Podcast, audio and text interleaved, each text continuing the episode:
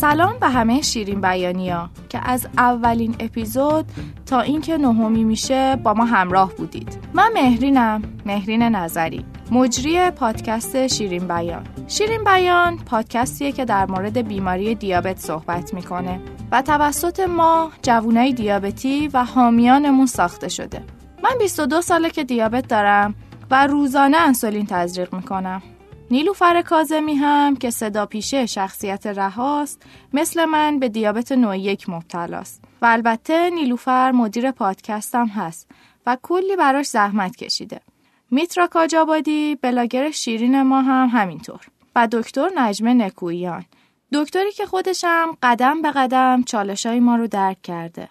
خب نویان نجد عزیز که صدا پیشه شخصیت آرمان و در کنار گویندگی برای این پادکست کلی زحمت کشیده. دیابت یک بیماری خود ایمنه که به علت کمبود یا نبود هورمون انسولین توی بدن به وجود میاد و فرد مبتلا باید روزانه این هورمون رو به خودش تزریق کنه و یا در نوع دو با مصرف داروهای خوراکی به جذب یا ترشح این هورمون توی بدنش کمک کنه. درسته که توی این چند تا جمله دیابت درمان ساده ای داره ولی باید بگم ما علاوه بر تزریق انسولین به کنترل دقیق قند خونم احتیاج داریم و خیلی از بخش های مختلف زندگیمون سر همین یه هورمون کوچولو تحت شعا قرار می‌گیره. فکر می‌کنم در مورد خیلی از این بخش ها توی اپیزودهای قبل مفصل صحبت کردیم مثل ورزش و تغذیه. پس اگه اپیزودهای قبلی شیرین بیان رو نشنیدین توی اولین فرصت از شنوتو یا بقیه اپلیکیشن های پادکستی بهش گوش بدین. من از هفت سالگی دیابت دارم. اینو برای این عنوان کردم که بگم بعد از هفت سالگی همه روزای زندگیم کنار دیابت بوده. روزای مدرسم، روزای پرفراز و نشیب بلوغم، روزای ورزشیم، روزای کنکورم و دانشگاهم، همه و همه. و خب قاعدتا خیلی از ابعاد زندگی من یا بقیه دوستای شیرینمو درگیر کرده. من نمی‌خوام قور بزنم و از بخش تاریک حرف بزنم. نمی‌خوام مثل این سخنرانه انگیزشی بگم همه چی خوبه و من چقدر خفنم. ما می‌خوایم خیلی واقع بین باشیم و با حقیقت روبرو بشیم تا بتونیم بهتر با این چالشا کنار بیایم. وقتی میگیم دیابت همه از تغذیه و دوز انسولین و ورزش منظم میگن. ولی خب دیابت فراتره. و کمتر کسی به موضوعی مثل سلامت جنسی یا نگاه توی اجتماع این بیماری حرف زده. گروه شیرین بیان ولی تصمیم داره این کار رو انجام بده. من یادم اوایل بلوغم دکترم برام سونوگرافی هم نوشته بود و وقتی پریودای نامنظم داشتم ازم می‌خواست قندامو بیشتر بگیرم. یا وقتی پریودم آزمایش هموگلوبین ایوانسی ندم. من به عنوان یه دختر علاوه بر تغذیه و ورزش با مسائل بانوان هم درگیرم و نکاتی توی این قضیه هست که من برای سلامت خودم باید اونا رو موازی با کنترل قندم رایت کنم و ممکنه هر دوتا از هم تاثیر بگیرم یه بار یه آدمی که توی باورهای غلط گیر افتاده بود به من گفت که من نمی‌تونم به خاطر دیابت باردار بشم و بچم و سالم به دنیا بیارم. این قضیه صحت نداره. درسته که من اون شب تا صبح گریه کردم چون باور غلط یه نفر منو ناراحت کرده بود. اما تصمیم گرفتم علاوه بر رعایت نکات سلامت زنان تا می‌تونم توی این بخشم اطلاع رسانی کنم. چون خیلی از دوستای دیابتیمو دیده بودم که بچه های سالمی دارن. خب دیگه بهتره بریم سراغ داستان رها با پزشک زنان.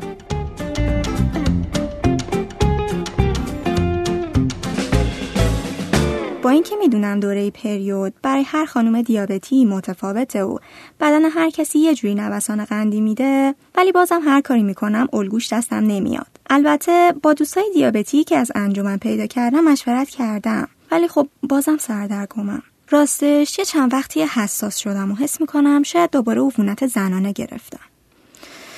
هی گاهی از اینکه همه چیز به دیابت ممکنه مربوط باشه یا دیابت و مسئله رو سختترش کنه دلم می‌گیره. درسته حالم با اکثر قندا خوبه. به هر حال سعی می‌کنم توی دوره پریود هم ورزش کنم و شرایط و پیچیده ترش نکنم. ولی باز دست خودم نیست. شایدم به خاطر سندروم پیش از قاعدگیه. به همم میریزه و کلی فکرهای عجیب غریب میاد تو سرم.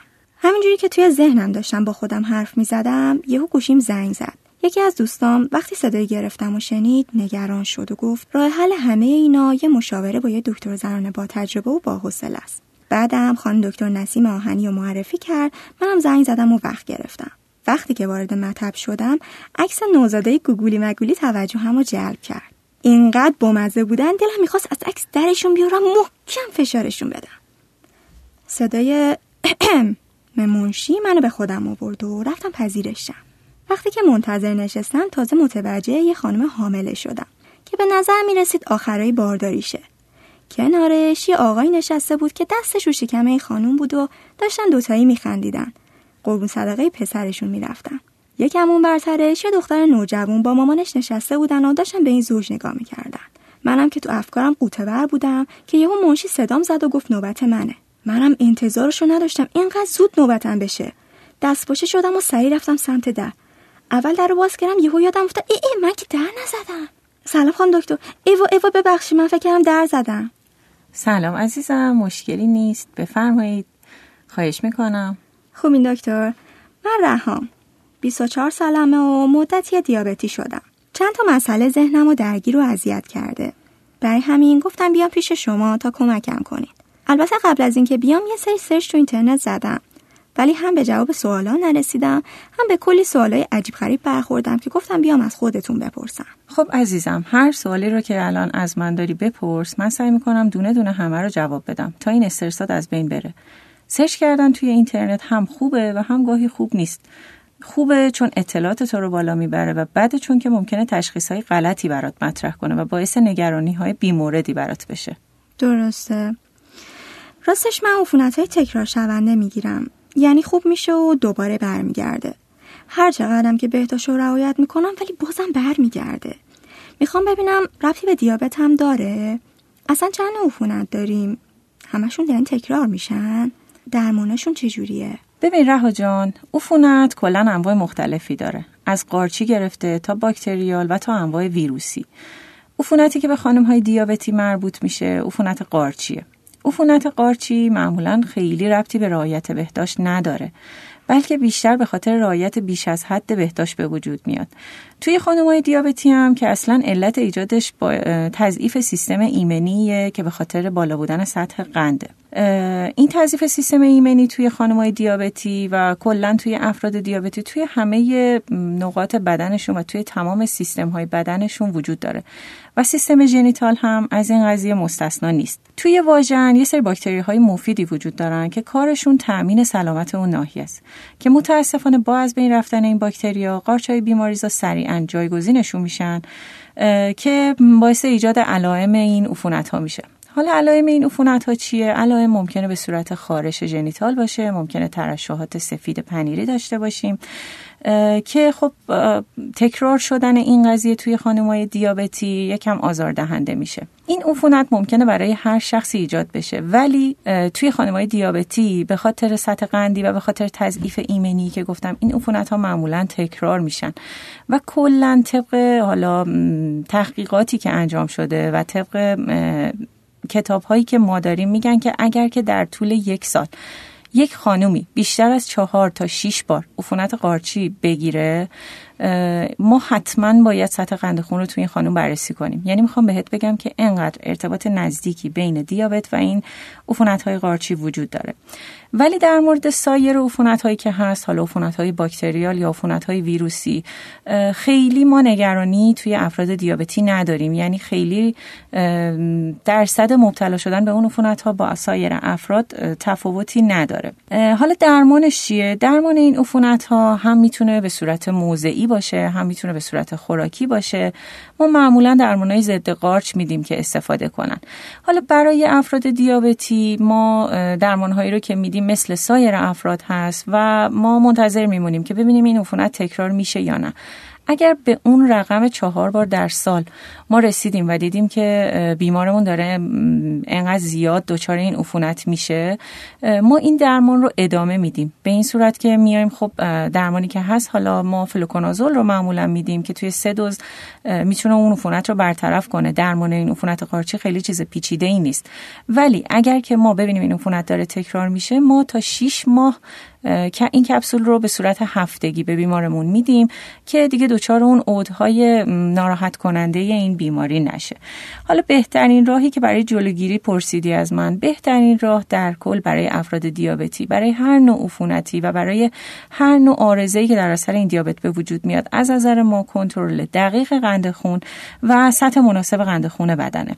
چقدر کامل توضیح دادین دکتر. واقعا من جواب سوالم رو گرفتم. خیلی خوب بود. دکتر سندروم پیش از قاعدگی برای خانمای دیابتی فرق می‌کنه؟ ممکنه شدیدتر بشه؟ اصلا برای بهبودش باید چه کار کرد؟ نه عزیزم. سندروم پیش از قاعدگی خیلی تفاوتی با افراد غیر دیابتی نداره. درمانش هم راه های مختلفی داره. که البته ما باید ببینیم اون سندروم پیش از قاعدگی نیازمند درمان هست یا نه. یعنی اینکه چقدر باعث اختلال توی زندگی فرد میشه. های مختلفی هم داره. از های هورمونی گرفته تا های مقطعی با داروهای ضد افسردگی. که بر اساس همون اختلال function ی که توی زندگی روزمره فرد ایجاد می‌کنه ما تصمیم می‌گیریم که این بیماری رو درمان بکنیم یا نه ولی خب خوشبختانه چیزی که هست تفاوتی با افراد غیر دیابتی نداره بروز این سندروم توی افراد دیابتی بعد فاصله عادت ماهیانه وقتی زیاد باشه نشونه ای چیه؟ من توی سرچ هم دیدم از تختان پولیکیستیک نوشته بودن چی هستش؟ اصلا چجوری به وجود میاد؟ توی دیابتی ها بیشتره؟ سندروم تختان پولیکیستیک بیماریه که خیلی ارتباط نزدیکی با دیابت داره. به این صورت که هم دیابت می‌تونه باعث ایجاد این سندروم بشه و هم این سندروم می‌تونه در آینده باعث ایجاد دیابت بشه.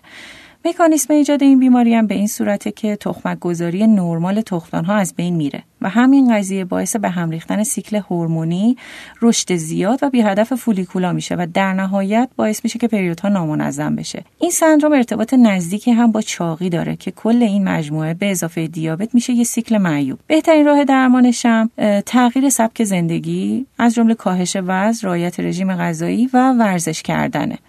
حالا بحثی که هست این که می‌پرسن خب چجوری توی افراد دیابتی مثلا این بیماری به وجود میاد؟ این اختلال تخمک گذاری که من گفتم توی بافت تخمدان وقتی که یک شخص دیابت داره یا یک شخص اضافه وزن زیاد داره بافت چربی می‌تونه جایگزین بشه و همین جایگزین شدن بافت چربی توی سلولای تخمدان باعث میشه که اون تخمک گذاری نرمال تخمدان ها از بین بره. به خاطر همین ما خیلی روی درمان دارویی توی این افراد مانور نمیدیم. میگیم با یه ذره ورزش کردن یک کم کاهش وزن حتی در حد شاید دو تا سه کیلو در ماه یا حتی کمتر از اون ما می‌تونیم این function نرمال رو به تخمدان ها برگردونیم و اینکه حالا خب چیزی که هست اگر شخص از قبل دیابتی باشه ما سعی می‌کنیم اون سطح قندش رو درست کنترل کنیم و اینکه اگر شخصی هست که برای اولین بار با سندروم تخمدان پلی‌کیستیک مراجعه می‌کنه ما حتما دیابت رو توی اون شخص بررسی می‌کنیم به خاطر ارتباط نزدیکی که با هم دارن.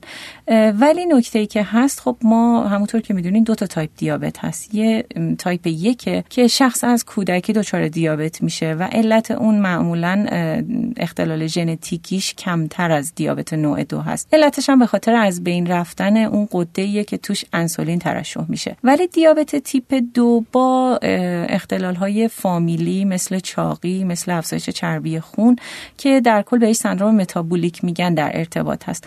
حالا این تو سندروم تختان پولیکیستیک بیشتر مربوط به افراد دیابتی تیپ دو هست. ولی خب دیده شده که توی افرادی که دیابت تیپ یک هم دارن این بیماری ممکنه بیشتر از افراد عادی بروز بکنه. راستی دکتر یه جا نوشته بود دیابت باعث سوزش و خارش واژن میشه. رابطه جنسی هم می‌تونه دردناک یا ارضا شدن می‌تونه پیچیده کنه. درسته؟ ببین عزیزم در مورد function جنسی معمولا یعنی خیلی تفاوتی بین افراد دیابتی و غیر دیابتی وجود نداره. اگر که بیماری وارد اون مراحل انتهاییش نشده باشه و اون اختلال عروقی و اختلال نوروپاتی رو ایجاد نکرده باشه روی میل جنسی معمولا بیشتر یعنی مخصوصا توی خانم ها ما خیلی تفاوتی با افراد عادی نمی‌بینیم خوشبختانه. حالا اون سوزش و درد واژنی رو که ذکر کردین اون توی همون مراحل انتهای بیماری و به خاطر اون اختلال عروقی که توی واژن به وجود میاد دیده میشه. وقتی که خونرسانی به ناحیه واژن کم بشه سلامت و شادابی واژن از بین میره ترشحات طبیعی واژن هم کمتر میشه که همین قضیه باعث درد و سوزش موقع نزدیکی میشه که به تب به دنبال این می‌تونه باعث کاهش میل جنسی و اختلال عملکرد جنسی بشه. دکتر درسته میگن آقایون دیابتی تمایل جنسی کمتر یا خانمای دیابتی تمایل جنسی بیشتری دارن؟ ببین در مورد آقایون اینکه میل جنسی کمتر میشه صحیحه. ولی بازم برمیگرده به همون قضیه اختلال عروقی یعنی در نتیجه عدم کنترل صحیح قند. در زمینه دیابت طولانی مدت این اختلال می‌تونه ایجاد بشه. اما در مورد خانم ها من به شخص مطلب اثبات شده در این مورد نخوندم. برای آقایون هم به این صورته که خب در مراحل اولیه سبب اختلال نعوز میشه که در ادامه اون هم از طریق روند سایکولوژی و از طریق فشار روانی که به بیمار ایجاد میشه و هم از طریق همون اختلال توی سیستم نورو... نورولوژی بیمار و از طریق نوروپاتی که میده می‌تونه باعث کاهش میل جنسی بده. و یک آرزه دیگه که برای آقایون ایجاد می‌کنه انزال رتروگریت هست که اصطلاح فارسیش میشه انزال خشک. زمانی هست که مایع منی به صورت طبیعی خارج نمیشه و باید آقایون در جریان باشن که اگر دچار همچین آرزه‌ای شدن باید بدونن که این در نتیجه اون اختلال تنظیم قند خون و اختلال دیابتی هست که داشتن. ولی همونطور که گفتم برای خانوما خب خوشبختانه این عوارض جنسی خیلی کمتر از آقایون هست. خانم دکتر من اگه خواستم بچه دار بشم ممکنه بچم دیابتی بشه؟ اگه با فرد دیابتی بخوام ازدواج کنم چی؟ رابطه جنسیمون یعنی دچار مشکل میشه؟ بچه‌مون چی؟ بچه‌مون هم دیابتی میشه؟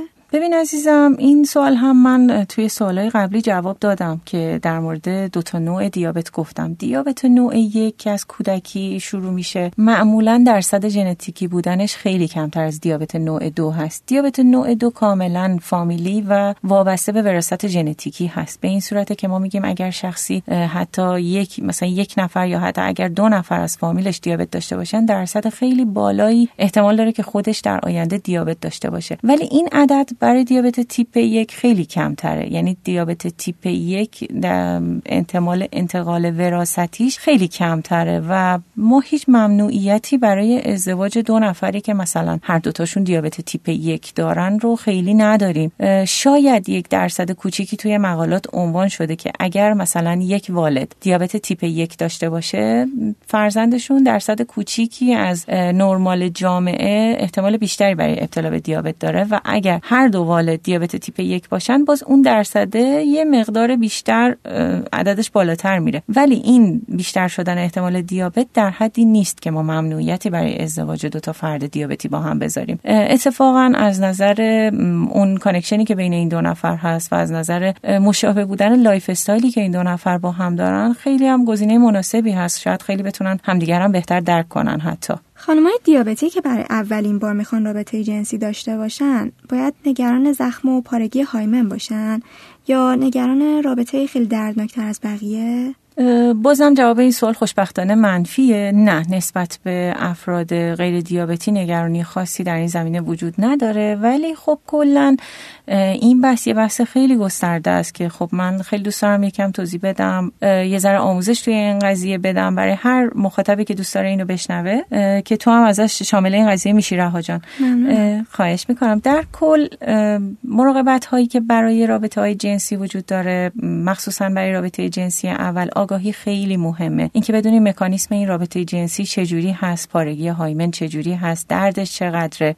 در کل خب همه انتظار دارن که با اون روز اولی که می‌خوان رابطه جنسی رو برقرار کنن این اتفاق بیفته و قضیه تموم بشه و فهم کنن که یه چیز کاملا فرمالیته است. در صورتی که اینجوری نیست. رابطه جنسی اول نیاز به آمادگی روانی خیلی طولانی مدت داره نیاز به آمادگی جسمانی هر دو طرف داره و مخصوصا خانم باید از نظر روانی کاملا آماده بشه برای این قضیه. و هنگام اون اولین رابطه جنسی حالا مخصوصا توی خانمای دیابتی من گفتم خیلی تفاوتی نیست ولی ممکنه اون ترشحات نرمالی که واژن داره شاید یکم کمتر از افراد عادی بخواد باشه و یه ذره اون واژن بخواد خشکتر باشه ما باید این قضیه رو حتما در نظر داشته باشیم که اگر که آمادگی جسمانی وجود نداره یعنی ما یک محیط واژینال خشک داریم نباید این رابطه جنسی برقرار بشه چون می‌تونه باعث آسیب زدن بشه می‌تونه باعث پارگی های غیر از هایمن بشه می‌تونه دیواره واژن آسیب ببینه. اگر این عمل رو ما بخوایم به صورت خیلی فورس انجام بدیم با شدت زیاد یا خیلی به صورت اجباری انجام بدیم می‌تونه باعث پارگی توی های بالاتر بشه. و حالا سوالی که هست می‌پرسن همیشه که خب این خونریزی چقدره؟ چقدر باید باشه؟ خونریزی که ما از هایمن داریم معمولا خیلی زیاد نیست. زخمی که ایجاد میشه خیلی زخم بزرگی نیست. ممکنه شاید در حد یه لکه بینی باشه که نهایتا تا یکی دو روز بعد در حد لکه های خیلی کوچولو ما داشته باشیم و پاک بشه. ولی اینو باید بدونی که خب اون خونریزی که بیش از حد مثل پریود به صورت لخته داره میاد. اینا همه چیزای غیر طبیعی هست. اینو هر خانم جوونی باید بدونه. و در مورد اینکه خب رابطه دردناکتر از بقیه باشه گفتم نیست ولی کلا رابطه اول جنسی رابطه دردناکیه و خیلی مهمه اون آرامشی که دو طرف دارن. گفتم خیلی مهمه و خیلی مهمه که به اون آرامش روانی هر دو طرف برسن و بعد بخوان این کارو بکنن. چقدر کامل توضیح دادیم. واقعا ممنونم از اطلاعاتتون. خانم دکتر من بعدا اگه خواستم بچه دار بشم باید اقدام و مراقبت خاصی انجام بدم یا دوران بارداری با بقیه فرق می‌کنه؟ سوال خیلی خوبی بود بله حتما شما باید قبل از بارداری سطح قند خونتون رو به یه سطح نرمال برسونید.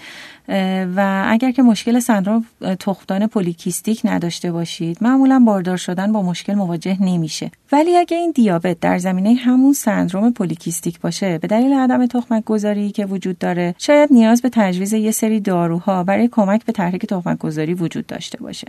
قبل از بارداری هم ما کاری که می‌کنیم گفتم هم باید قند خون به صورت کاملا نرمال انجام بشه و مراقبت بشه و هم اینکه قند خون طولانی مدت یا همون سطح هموگلوبین ایوانسی برای ما خیلی مهمه.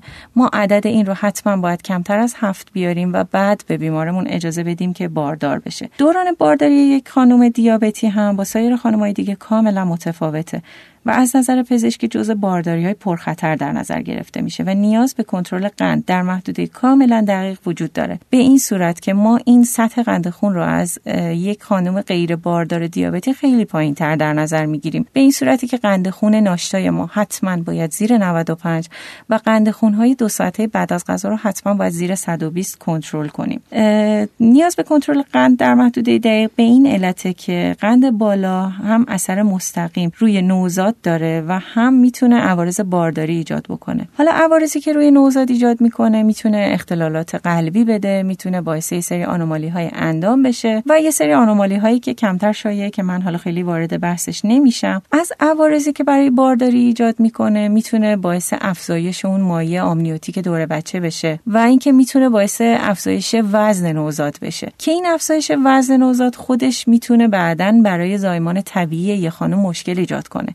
به صورتی که اگر وزن نوزاد ما بالای 4 کیلوگرم باشه معمولا ما مشکل داریم برای اینکه روند زایمان طبیعی رو ادامه بدیم و به همین خاطر ریسک سزارین توی افراد دیابتی بالاتر از افراد عادی هست. حالا این لیست خیلی طولانیه و من فعلا به گفتن همینا اکتفا می‌کنم و در کل اینکه این قضیه توی بارداری باید خیلی کنترل دقیق بشه رو من یه بار دیگه تاکید می‌کنم.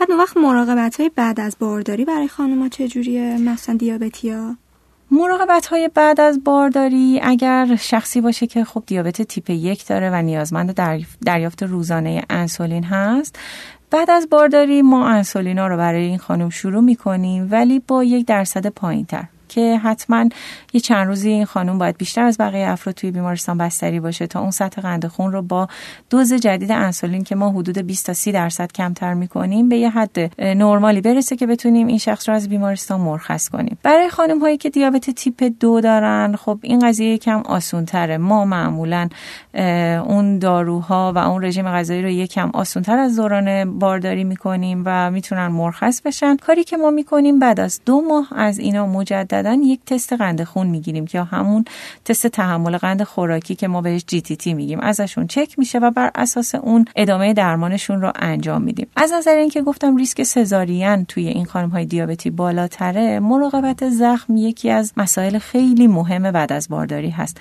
اگر خانمی هست که دیابت داشته و در زمینه اون دیابت سزارین شده. اون مراقبت زخمش از افراد عادی سختتره چون که قند بالا اگر که درست کنترل نشه می‌تونه باعث عدم ترمیم زخم بشه می‌تونه باعث عفونت زخم بشه. این مراقبت ها باید خیلی دقیق انجام بشه یعنی روزانه زخم باید شستشو بشه آنتیبیوتیک هایی که مناسب باشه که اجازه رشد باکتری ها رو توی ناحیه زخم نده بیمار حتما باید استفاده کنه و اینکه اون قند خونش رو به صورت خیلی دقیق رعایت کنه تا زمانی که این جای زخم جوش بخوره. چه اطلاعات مفیدی واقعا دادین. خیلی واقعا اینا رو نمی‌دونستم. ممنونم. بعد اون وقت من بعدا اگه بخوام بچه دار بشم می‌تونم با شیر خودم بچه‌مو تغذیه کنم؟ بله عزیزم هیچ منعی برای شیردهی توی خانمای دیابتی وجود نداره بلکه توی سری از مقاله ها توصیه شده که خب ما این شیردهی رو حتما توصیه کنیم. برای اینکه شیر دادن توی دوران شیردهی به نوزاد باعث میشه که قند خون توسط بدن خیلی بهتر کنترل بشه و خودش باعث میشه که یه سیستم مثبتی رو در جهت کنترل قند خون به وجود بیاره. توی بهداشت جنسی موارد خاص دیگه ای هستش که توصیه کنین توی بهداشت جنسی خب بحث عفونت ها شد. من گفتم یه سری عفونت های ویروسی داریم. عفونت های ویروسی خب الان یکی از بحث های خیلی مهمی هست که هر جایی مطرحه. یکی از این عفونت های ویروسی که در حال حاضر کشور ما هم خیلی باش درگیره عفونت HPV هست. همونطور که می‌دونین HPV با آلوده کردن سلولا و باقی موندن توی سلولای دهانه رحم یا همون سرویکس می‌تونه بعدا در سر تغییر سلولی که ایجاد می‌کنه باعث ایجاد سرطان های سرویکس بشه. حالا توی افراد دیابتی با توجه به اینکه این سیستم ایمنی ضعیفتره اون ایمنی سلولی که باید باشه یکم سطحش پایین تره خب ما خیلی به صورت جدیتری توصیه می‌کنیم که هم پیشگیری بشه از این بیماری ها و هم اینکه در حال حاضر بحث واکسن خیلی مطرحه. توصیه می‌کنیم که واکسن رو بزنن. دوستای عزیز دیابتی منعی برای دریافت واکسن ندارن. مشکل و عوارضی در نتیجه زدن واکسن براشون ایجاد نمیشه. این واکسن رو بزنن که ما حداقل خیالمون از درگیر شدن با تایپ های شایع ویروس HPV راحت باشه. در مورد سایر مسائل هم خب من گفتم همونطور که هر دختر جوونی هر پسر جوونی در حال حاضر توی این جامعه زندگی می‌کنه باید بدونه. همیشه توصیه می‌کنیم که بهداشت جنسی رو رعایت کنن همیشه protection داشته باشن از کاندوم استفاده کنن.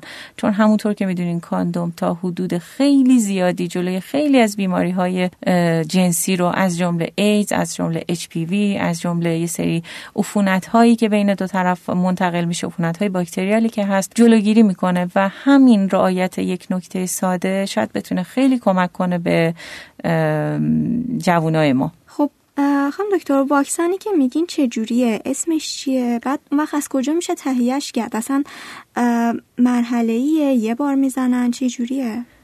عزیزم اسم واکسنی که ما داریم در حال حاضر واکسن گارداسیل هست که هم واکسن چهار ظرفیتی تولید شده و هم واکسن نه ظرفیتی. HPV همونطور که می‌دونین نزدیک به 100 تا تایپ شایع ازش شناخته شده که در حال حاضر بر اساس شایع ترین انواعی که بیمارا رو درگیر می‌کنه واکسن تولید شده که یکیش بر اساس چهار نو و یکیش بر اساس نه نو هست.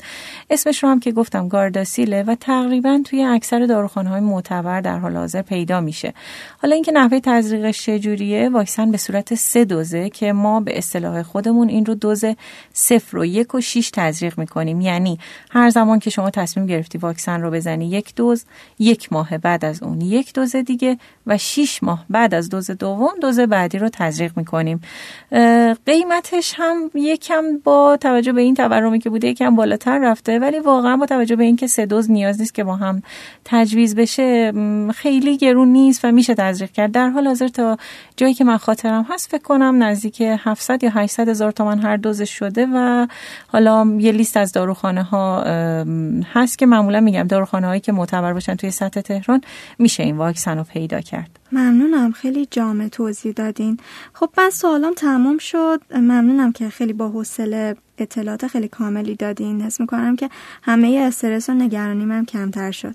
خواهش می‌کنم عزیزم. امیدوارم که به دردت خورده باشه و تونسته باشم یکم استرساتو کمتر کنم. ممنونم. عالی بودش.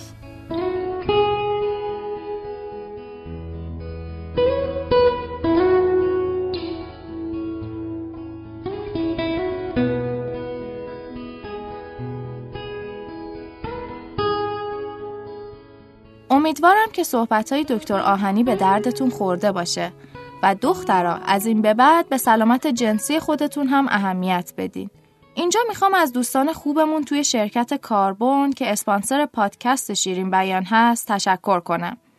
شرکت کاربون شرکتیه که توی تولید و پیاده سازی نرم افزارها و اپلیکیشن ها فعالیت می‌کنه و گفته با استارتاپ ها با شرایط ویژه‌ای همکاری می‌کنه. بهتون توصیه می‌کنم حتما به وبسایتشون که آدرسش توی کپشن اومده یه سر بزنید. از شنوتوی دوست داشتنی هم ممنونیم که توی تولید این پادکست ها بسیار کمکمون کردن و حامی بودن. اگه این اپیزود براتون مفید بود حتما برای دوستاتونم ارسال کنید و به ما توی این اطلاع رسانی عظیم کمک کنید. راستی می‌تونید نظراتتون رو هم برای ما به آیدی تلگرامی که توی کپشن اومده بفرستید. با ما و معرف ما باشید.